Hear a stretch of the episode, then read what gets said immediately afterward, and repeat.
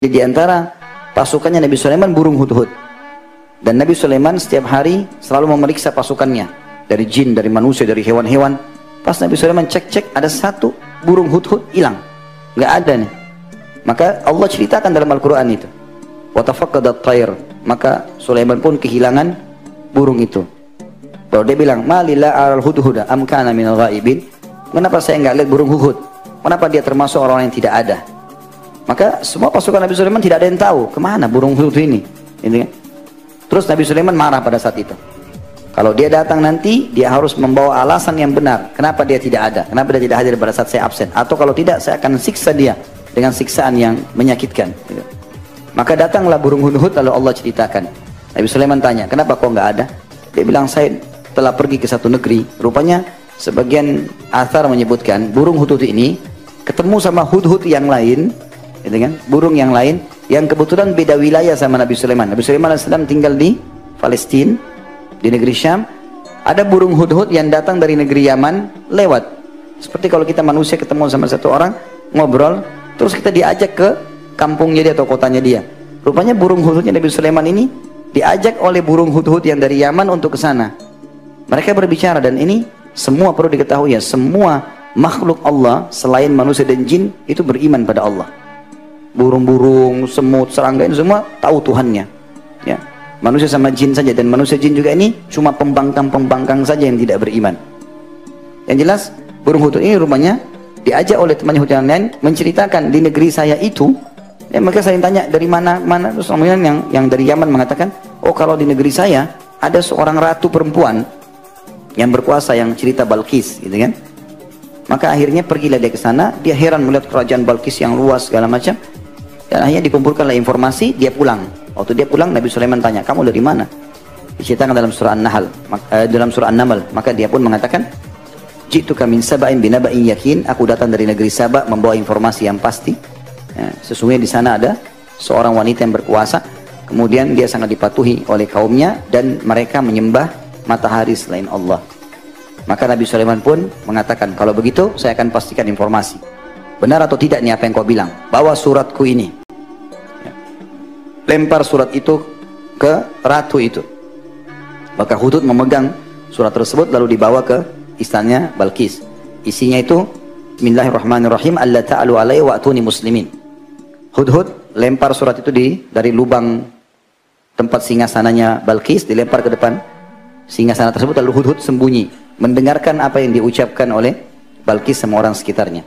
Balkis lihat surat itu mewah sekali, bagus dari kulit hewan, terus dibuka tulisannya ya sesungguhnya dari Sulaiman inna min Sulaiman wa inna bismillahirrahmanirrahim. Isinya adalah dengan nama Allah yang maha pengasih lagi maha penyayang. Datanglah kepadaku kata Sulaiman ya dalam keadaan patuh uh, Allah ta'alu alaihi wa muslimin.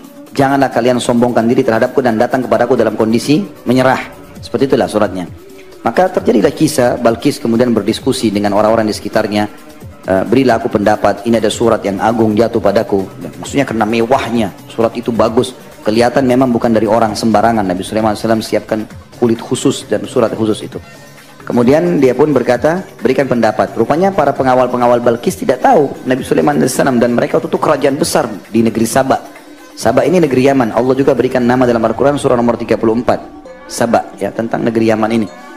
Dan sangat makmur dan besar kerajaan mereka pada saat itu maka para pengawalnya bilang, sesungguhnya keputusan di tangan Anda dan Anda sudah tahu kami punya kami ini kekuatan yang sangat besar. Tinggal perintah, suruh perang kami serang. Tapi Balkis berakal, kata ulama tafsir dia berakal. Dia mengatakan ketahuilah kalau raja-raja memasuki satu negeri maka mereka akan membinasakan negeri itu. Ya. Innal muluka idza dakhalu qaryatan afsaduha wa ja'alu izzat a'izzata ahliha adillah. Wa kadzalika ya fa'alun. Jadi kalau raja-raja masuk ke satu negeri pasti mereka akan menghancurkannya dan menjadikan orang yang mulia jadi rendah dan begitulah mereka lakukan. Wa inni mursilatun ilaihim bihadiyatin fanadratun bima yarji'ul mursalun dan aku akan coba kirimkan hadiah kepada mereka. Kita lihat bagaimana responnya. Rupanya Balkis mengambil peti-peti emas, isinya emas-emas yang banyak yang dianggap oleh penduduk Yaman paling mahal. Ya, kemudian disuruhlah bawa itu ke Nabi Sulaiman alaihissalam. Dibawa juga dengan orang-orang yang pengawal-pengawal yang berotot, yang badannya besar datang ke sana untuk menunjukkan kekayaan Balkis dan juga kekuatan militernya.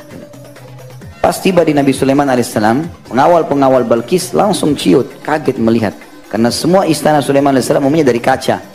Ya. Dan Nabi Sulaiman alaihissalam orang yang tinggi kekar, orang yang tampan, gitu kan, dan kerajaannya besar. Nabi Sulaiman sudah tahu ada utusan datang, disusun pasukan-pasukannya dari manusia, dari hewan-hewan, semuanya patuh pada Sulaiman alaihissalam. Maka pengawal Balkis faham kalau ini kerajaan yang sangat besar, bukan main-main, pasti kalah mereka.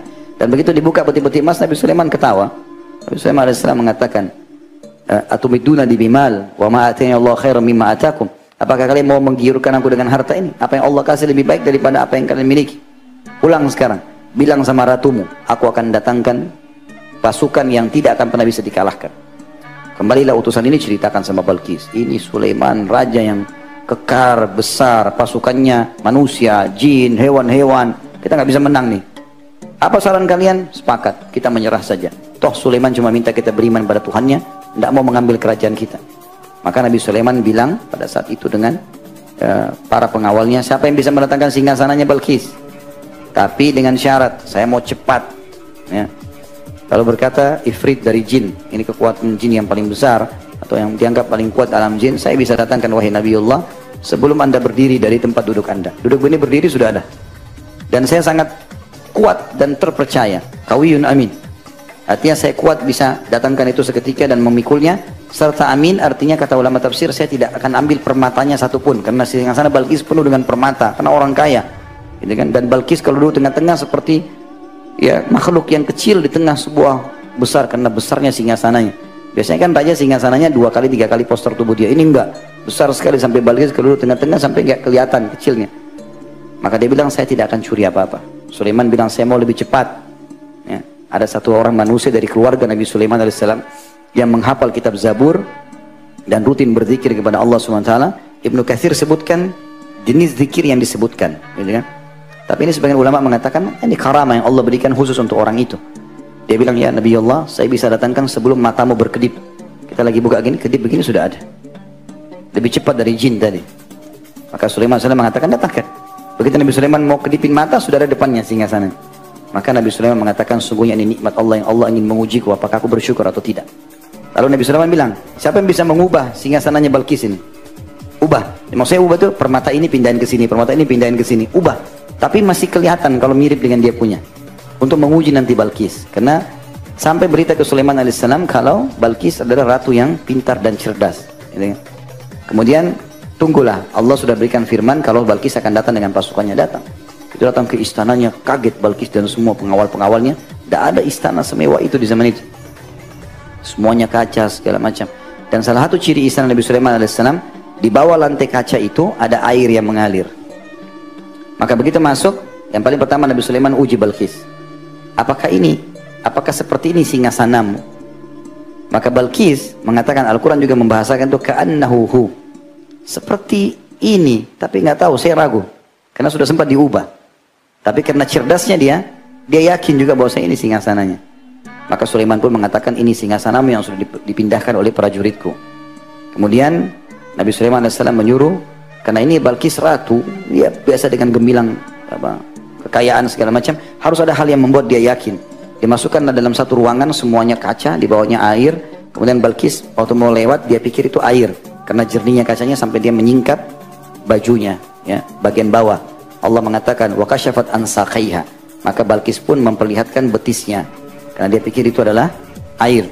Maka setelah dia mau mengangkat begitu Sulaiman mengatakan sesungguhnya itu adalah kaca cermin yang telah dibuat setelah itu Balkis pun akhirnya patuh kepada Sulaiman beriman karena keajaiban itu